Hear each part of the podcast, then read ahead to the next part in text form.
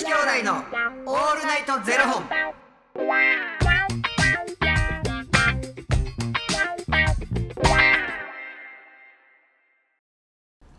朝の方はおはようございます。お昼の方はこんにちは。そして夜の方はこんばんは。元女子兄弟のオールナイトゼロ本。748本目です。いや、この番組は FTM タレントのゆきちと若林優馬がお送りするポッドキャスト番組です、はい。FTM とはフィメールというメール。女性から男性という意味で生まれた時の体と性自認に違和があるトランスジェンダーを表す言葉の一つです、はい。つまり僕たちは2人とも生まれた時は女性で現在は男性として生活しているトランスジェンダー FTM です、はい。そんな2人合わせてゼロ本の僕たちがお送りする元女子兄弟の「オールナイトゼロ本」「オールナイト日本ゼロのパーソナリティを目指して毎日ゼロ時から配信しております。はい。ということで、うん。あのー昨日ねいろいろお話しさせていただきましたけども、うん。やはり渡哲也さんのマグロであっていたということですね。その話やったっけ？えそうでしょ？しかも2夜連続も合ってたっていうね。CM 自体はマグロご期待ください。だったんですけ待ってね、ほどんまに僕は調べてほんまやなって思ったけど、全然記憶にございませんよ。あ本当ですか、うん。僕なんかわかんないですけどむっちゃ記憶にあって。いや、あの、僕、あの、大間のはいマグロ漁船に、こう、まあ、漁師の方が、あの、毎年こう特番で出てるあの番組はめちゃくちゃ好きなのよ。でこの人毎度毎度あのマグロ食ったーって言ってもう針に引っかかった瞬間になんでそんなミスするかなっていう人たちとかもいるわけよ、はいはいまあ、そういう人間模様が面白くて見ててんけど、まあ、それをまあ言ったら題材にしたドラマなんですよね、そはいその渡りマグロがね。全然記憶にない。マジっすか？あの CM が記憶にあったんです。マグロ。だからもう分からへんすぎて「えなんて?」って聞いたよ、もう一番恥ずかしいやつですからね、うん、調べたら本当にマグロって言ってました、はいそうなんですよ。でね昨日はそれでマグロの話でお送りさせていただきましたけど、はい。違うんですよ。はい。ね昨日はねあの多様性について考えるっていういろいろとの考え、まあ、多様性まあだから例えばゲイとかその同性愛とか LGBTQ の人たちが嫌いだっていう意見も多様性なのか本当にそうなのかっていうことについて、まあ、昨日ちょっと疑問を呈して、えーお話をさせてもらったっていう感じなんですけれども、うん。でもやっぱり僕はねそこはキモいとか嫌いとかっていうネガティブな言葉はやっぱりそのことあのね僕はやっぱ人権侵害につながるからやっぱ言うべきではないっていう考え方なんですね僕はね。でもちろんそういう意見があるっていうことも多様性という言葉だけを見ればね、もちろろんそうなんそういう面もあるんですけど、うん。そういう意見がある意見を持つ権利をはあるんですけど、うん。でもやっぱ口に出すとそこはやっぱり人を傷つけてしまうっていうので、うん。人権侵害に当たるんじゃないかって僕は思ってます。かもうなかなか難しいでな。なんか自分たちがじゃあ、まあ、LGBTQ+, プラスまあ、当事者って言われた当事者やし、なんか、うん、それだからこそそういう話多様性の時代にっていう話が入ってきやすいって言われると入ってきやすいやんか。で個人はどうお思いですか？みたいなどうお思いですか？うん、うん。なんかそのいやあなたの意見もそれでいいよねみたいな。あそういう考え方もあるんだへーってできるのって多分同等の立場やからできるんやと思うんですよ、うん。で例えば今同性婚ってできないじゃないですか、うん。できないけどその同等パートナーシップか。そうパートナーシップしかできない、うん。でしかもそれも全国でできるわけでもないし、じゃあその法律婚と全く同じうん。内容かってそうじゃないし、うんうん。大事なところがパートナーシップ制度はできなかったりとか法律婚と全く同等ではないし、うん。じゃあ同性婚ができないっていうで同等の権利を私たちにもください。マイナスな部分を、うん。今例えば同性婚あで法律婚ができることがゼロなんだとしたら、うん。今同性婚ができないことがマイナス2だとしたらこのマイナス2を埋めるために、うん。今一生懸命戦ってる人たちがいるわけじゃないですか。別に僕らはプラス2プラス3になりたいわけじゃなくて、うん。マイナス2をゼロにしてって言っているっていう話であって、だからそのために頑張ってる人たちがいるのでなんかそのうーん。あのまあその同等の同等と思ってキモいとか嫌いっていう言葉を投げかけるのは違うんじゃないかなっていうのうは思います、ん。まあ確かにさその嫌い言うていい言葉じゃないよね。しかもねやっぱその関係性にもよると思うんですよね、うん。であのどっちがなんで嫌いなんやろ？あーまあその何がい嫌いなんやろ？ちょっと待って僕いあれ僕言ったかな？なんなんやろな？何が嫌いなんやと思う？いや単純にまあいっぱいあると思います。そのほんまに正直いいろいろあると思ってて、うん。一つは慣れてない。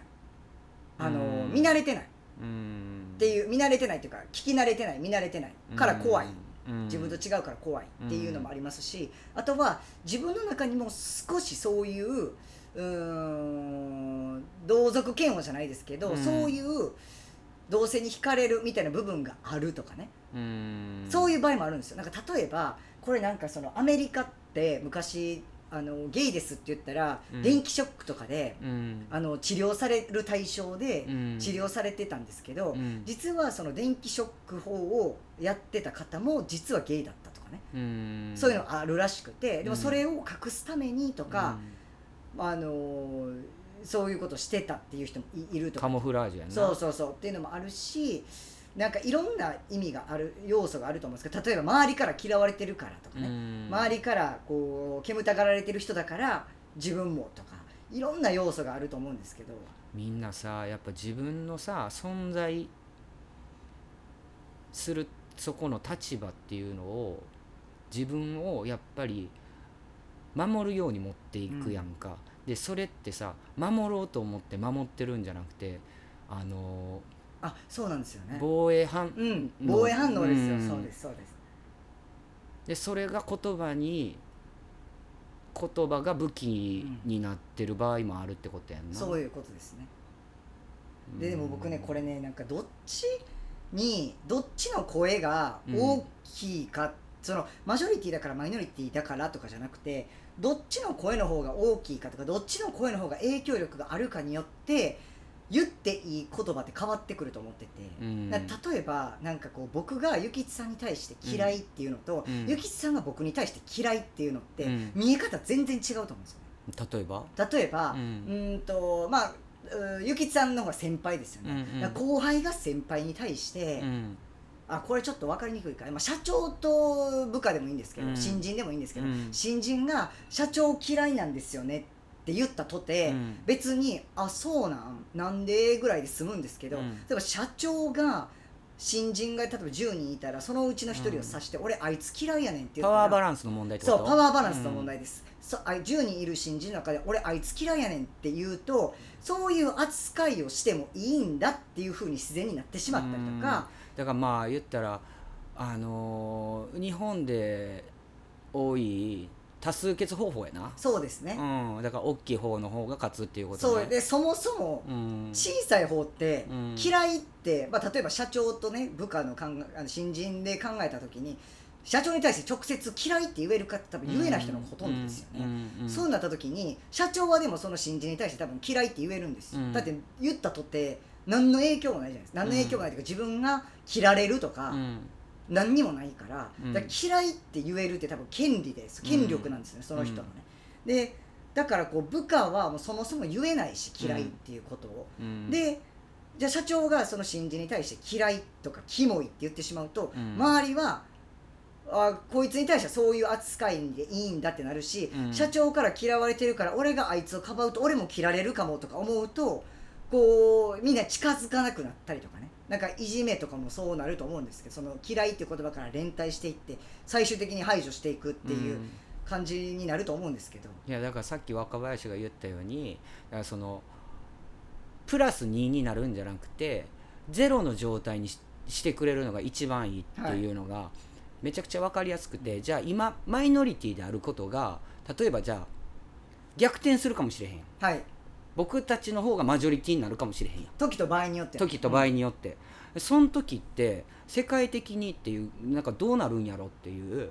じゃあそれって望んで出たことなの？うんうんだからやり方1個でそうなるかもしれない、だからやっぱりもう一回考え直さなあかんっていうのがあの自分たちは何を目的でこうやっているのか、で周りにどういうことを伝えたいのか。でこういうふうに伝えたいからやってるのにあのそこが本当にちゃんと伝わりきってない。そうなんですよね。だから今ほんまそこですよ。あのあなたたちは2になりたいんですね。えそう。の方に捉えられがちってことやな。そうなんです。だから私たちはゼロでやってて、うんなんでお前らだけ2になろうとすんねんって思ってる人が多分すごい多い気がしてて、でも多分僕たちがやろうとしてることって2じゃなくて、うん。マイナス2をゼロにしてって言ってるっていう、僕たちってすごい主語大きくなっちゃいましたけど、うん。多分同性婚を認めてくださいって言ってる人たちって、うん。多分そういうことだから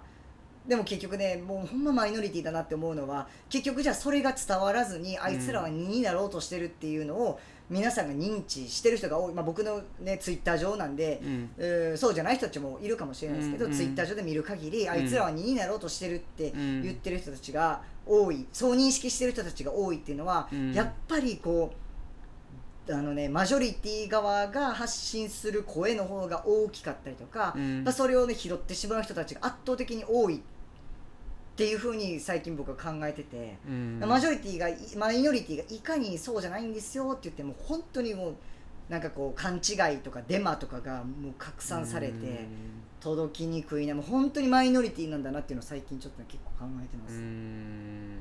こんな真面目なポッドキャストでしたっけ私たち。ゆうまさん？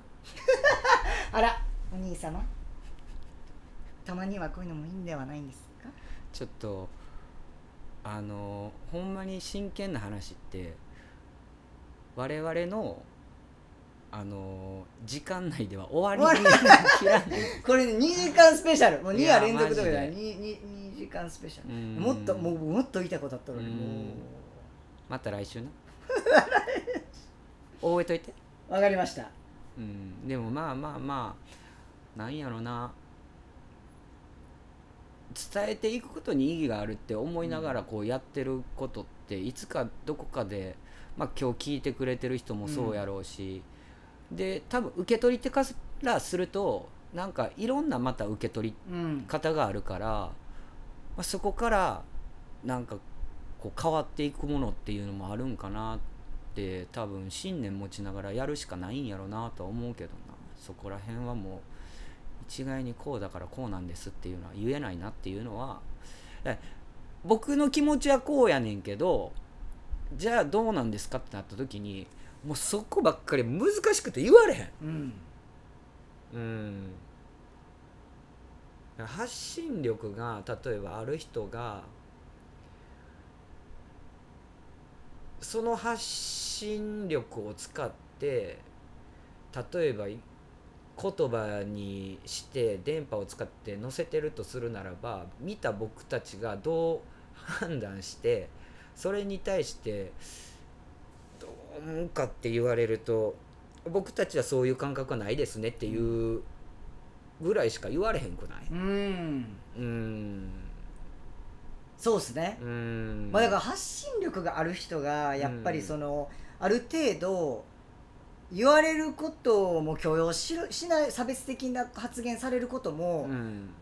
許容すべきじゃないっていうのはねなんか僕なんか違うなんかそのななんでマイノリティ側がそっちをが我慢しなあかんのじゃないんですけど、うん。例えばこれねほんまそのマイノリなんか性的マイノリティの話になると自分事じゃなくなるから別にって思う人もいるかもしれないんですけど例えば女性の例えばこう痴漢問題で考えたらそうなんですけど、うん。例えばこう女性が夜道歩いてて痴漢されましたってなった時にじゃあ女性は夜道を歩くのやめましょうとか、うん。短いスカート履くのやめましょうって言われたらうん。変じゃないと思うじゃないですか、なんで女性側がいやされる痴漢される側がうん。行動を改めなあかん。まあ一理あるけどう、ん。ななんでそっち側に注意すんねんってなならないですか？うん痴漢するやつが悪いから。ねそうでしょ？だからそういう気持ちにさせた相手が悪いでしょっていうそうことをそうそうそ言ってくるってれおかことでしょ？しないって感じじゃないですか。そそれと今同じ気持ちになってるって感じです、うん。僕なんかそのマイノリティ側が差別されるのをある程度許容しないといけないよねっていうのはうん。じゃあじゃああなたはもう気持ち的に超越してるからそういうふうに言えるんでしょ？そうそうそうそう。だからそのねあの言われる側に強くだからそのそのな結局その嫌いとかキモいという一言があの人をね死に追いやったりとかっていう可能性がある以上、それはマジョリティ側の一感情でもなければマイノリティ側があの我慢すべきマイノリティ側が強く生き生きないといけないっていうことでもないと思うんですよ。ん。なんで私こんなに熱くなってるのかしら今日いやでも熱なるわな。うん。っていうのが私の意見ですってはっきり言ってるんやっけ？その方がですか、うん。その方でそうですね。その方はそうやっておっしゃってます、でその方は、うん。まあそれでいいんじゃないってそのあなたはそういう考え方があるのね。へえで私はそうは思わないよっていうそのハッピーでポップな感じでいいんじゃないっておっしゃってるんですね、うん。でそれはもう大正解。だけれども、うん。結局同等の権利がないから今そうやって戦ってるわけで、うん。同等の権利でお互い0-0だったら、うん。それでいいと思うんですけど、うん。今0とマイナス2で話をしてるから、うん。いやいやじゃあ0にしてくれよっていうそのギャップを埋めようとしてるから、うん。結局そのそういうことが起こりえなんなんて言うんだろうこうどそのポップに受け取れる話ではないよって思ってるって感じです、うん。多様性。うんなうんでもこんなんしてる間になんかな悩んでな傷ついてる人いるからな。本当ごめんなさいあの、うん？多様性についてちょっと一言いただいていいですなんなんて？かはずはずいてもうマグロと同じ音鳴らしてんなと思ったけど。はずいてそれを説明させるさせるのは真剣な話しててようそんなことできんのお前切りカレす切りカレ言うてるわ。すげえな切りカレもう多分あの加納姉妹もう一回聞いた方がいいよ。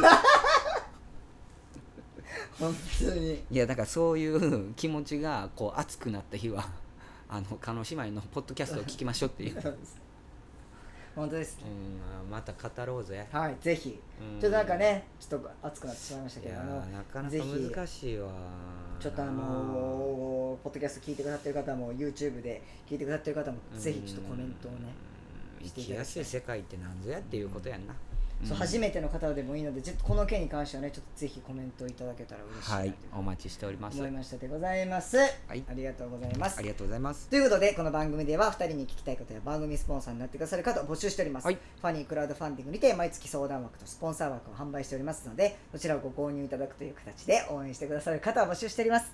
毎月頭から月末まで次の月の分を販売しておりますのでよろしければ応援ご支援のほどお願いいたします元女子兄弟のオールナイトゼロ本ではツイッターもやっておりますのでそちらのフォローもお願いいたします。何の笑いをこらえてんの？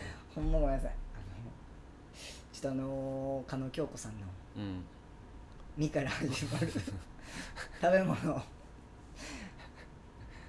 ミントガムガム